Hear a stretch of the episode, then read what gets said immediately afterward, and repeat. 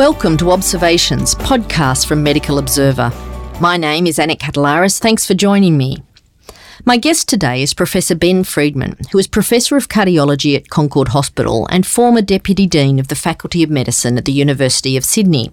He's also a keen violinist and founding member of the medical orchestra Musicus Medicus. Thanks for speaking with me.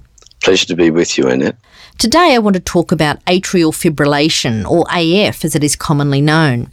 This has been a hot topic lately given the rise of the new anticoagulants, but the role of screening for AF is rarely considered.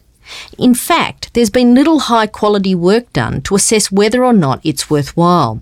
So much so that a 2013 Cochrane review had to rely on a single study to assess the relative benefits of systematic as compared with opportunistic screening and routine care for AF diagnosis.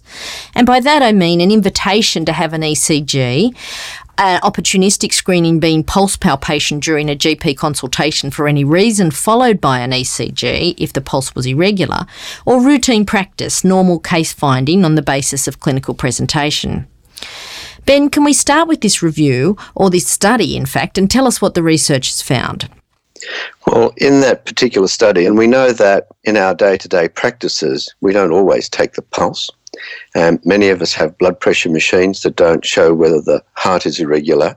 So even if we do see our patients, we may not actually check their pulse or take their blood pressure. So you may miss someone with atrial fibrillation. And this study found that the systematic screening was no better than the opportunistic screening, and partly because only half the people who they invited to come for the systematic screening actually turned up for it. And in fact, it was very expensive exercise compared to routine care?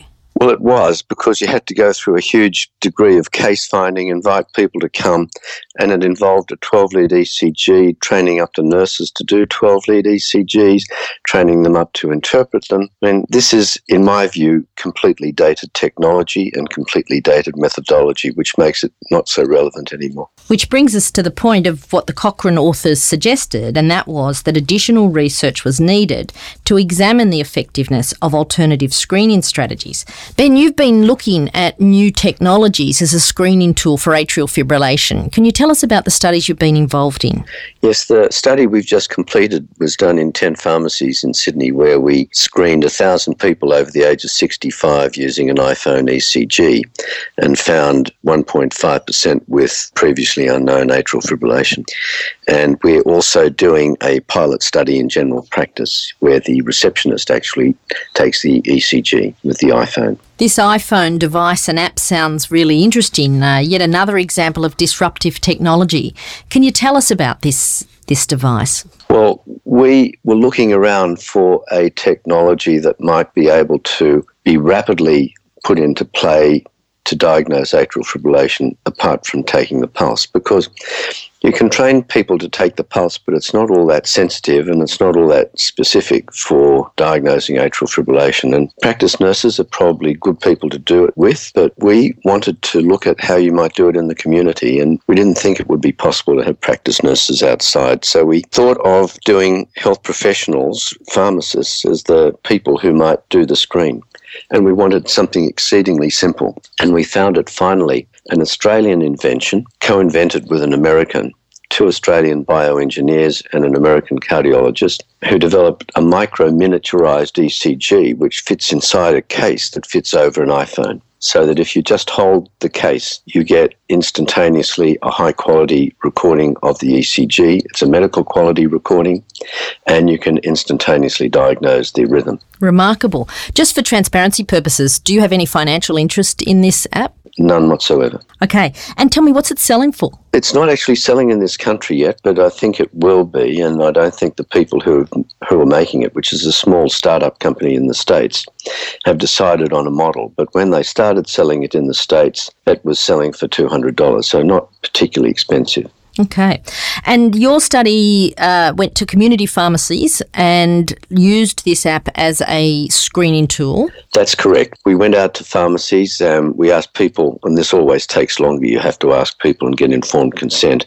And at the time we did this, the app and the uh, device were not registered in any country in the world. So we had to get a special clinical trial exemption, and that took a lot longer than usual. And in the first instance, all of the ECGs had to be overread by a cardiologist, which was me.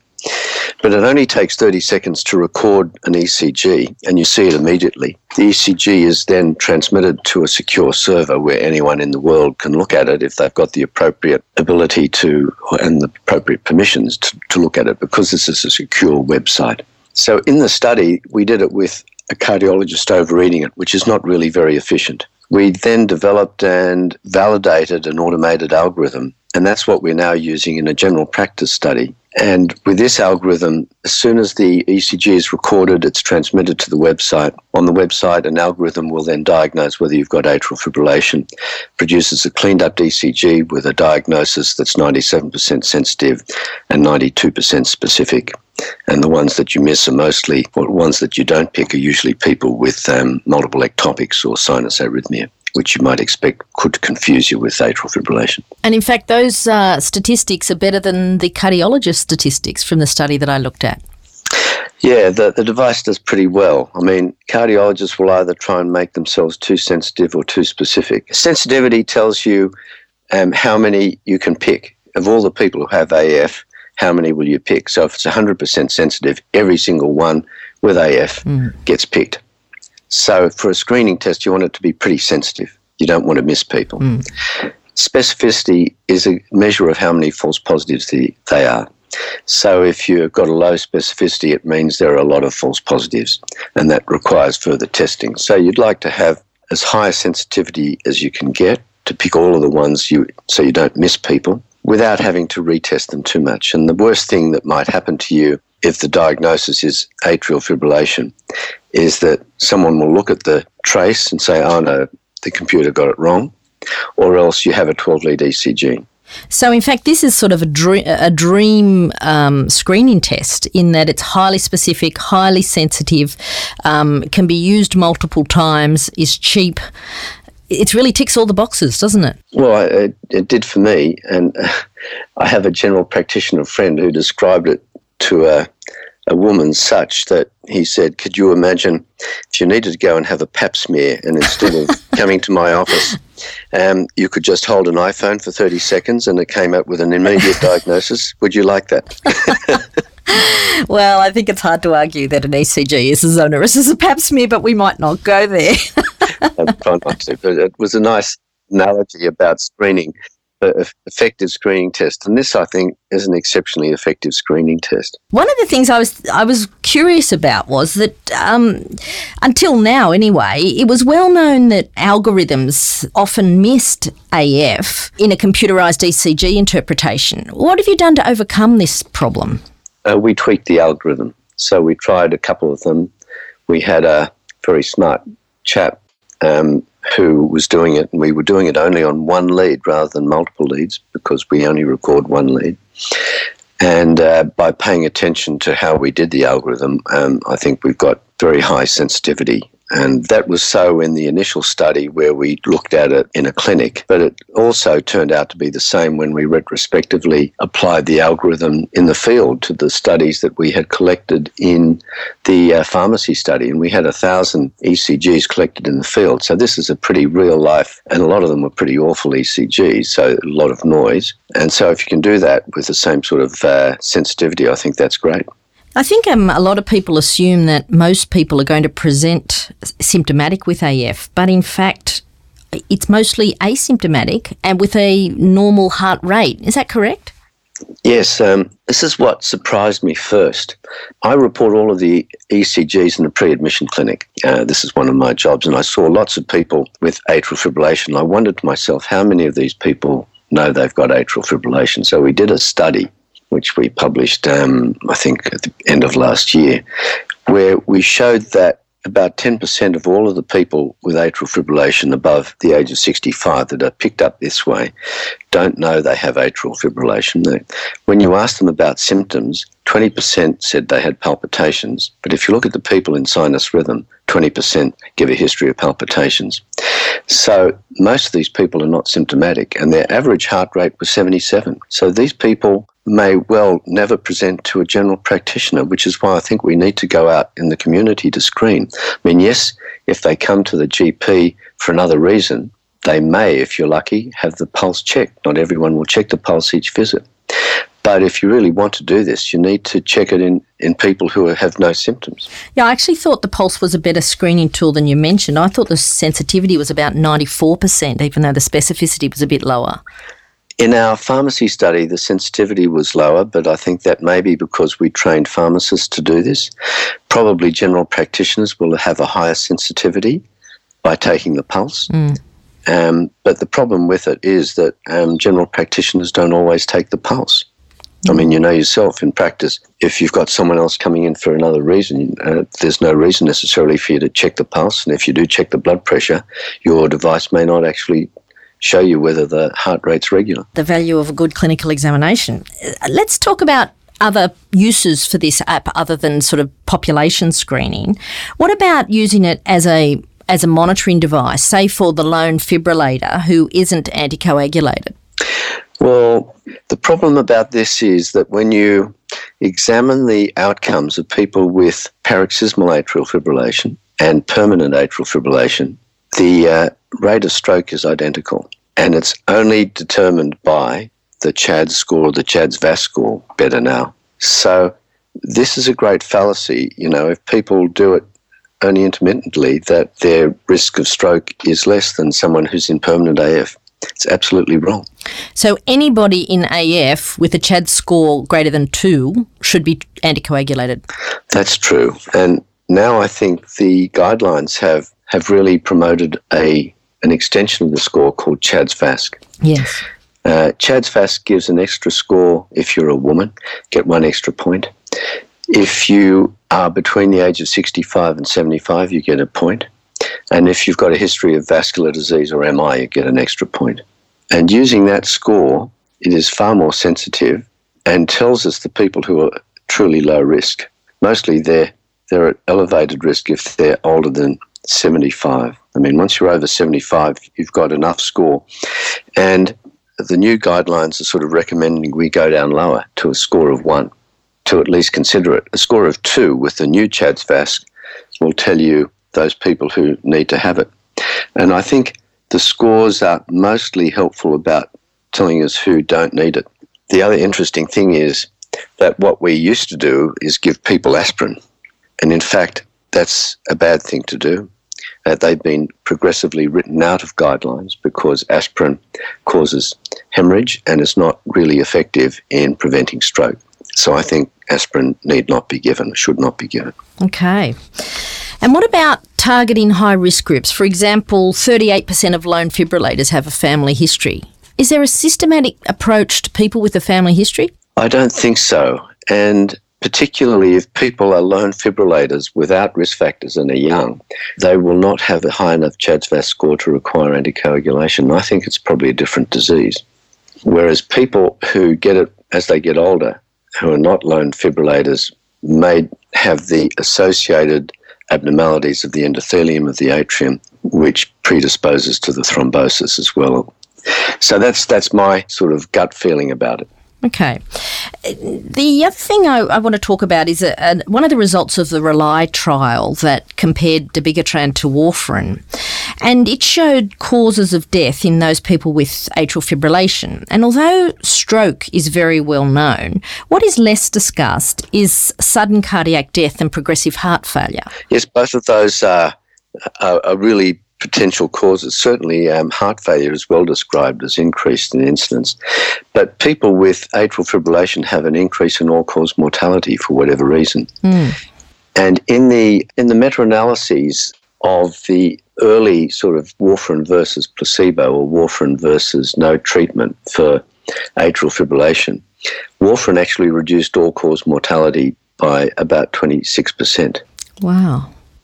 And that's something that's not particularly appreciated because most of the current trials are comparing something against warfarin, which is already an effective drug at reducing mortality. Mm. The only the only one of the new anticoagulants that actually improved on warfarin for all cause mortality was apixaban. Mm. But the problem is you're looking at something that's already effective in reducing all cause mortality. And it's not just stroke mortality, as you say, it can be heart failure mortality, it can be other cardiovascular mortalities.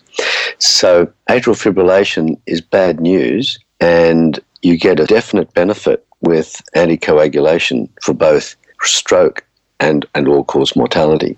Okay. And uh, there's a recent review out on the risk of increased risk of dementia and cognitive impairment. Do you want to comment on that or? Well, I think uh, there is an increased risk of that. And if you look at people with silent atrial fibrillation, they have an increased rate of um, MRI defects. So certainly something must be going on there and there must be some link. Um, but so far, we don't have any information on whether anticoagulation will reduce rate of dementia. And again, all the studies now that we're looking at will not be um, against placebo, but they'll be against, if we have any more, against warfarin. So I'm not sure we'll get an answer. In my own uh, study that we looked at in general practice in the UK of asymptomatic atrial fibrillation. Pe- these are people picked up completely incidentally. Um, not only did we find that warfarin was effective in reducing stroke, but it was also effective in reducing all-cause mortality. This was not a randomized study. It was just looking at um, who was given warfarin and who was not. Okay.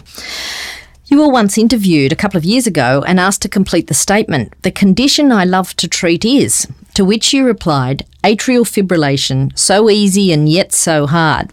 Do you still feel this way, or has anything changed to make it much easier? It's not easier. and I think the reason is you have to take time. Um, you have to explain it to patients. They have to understand the cause of it. Most of them have never heard of it. So you need to explain the risk of stroke, you need to explain the risk of bleeding, you need to explain why they need to be on anticoagulants, you need to explain the difference between rhythm and rate control. It is a big task to do, and if you don't do this, you have um, patients who may not be as compliant. I believe that it's important to do this.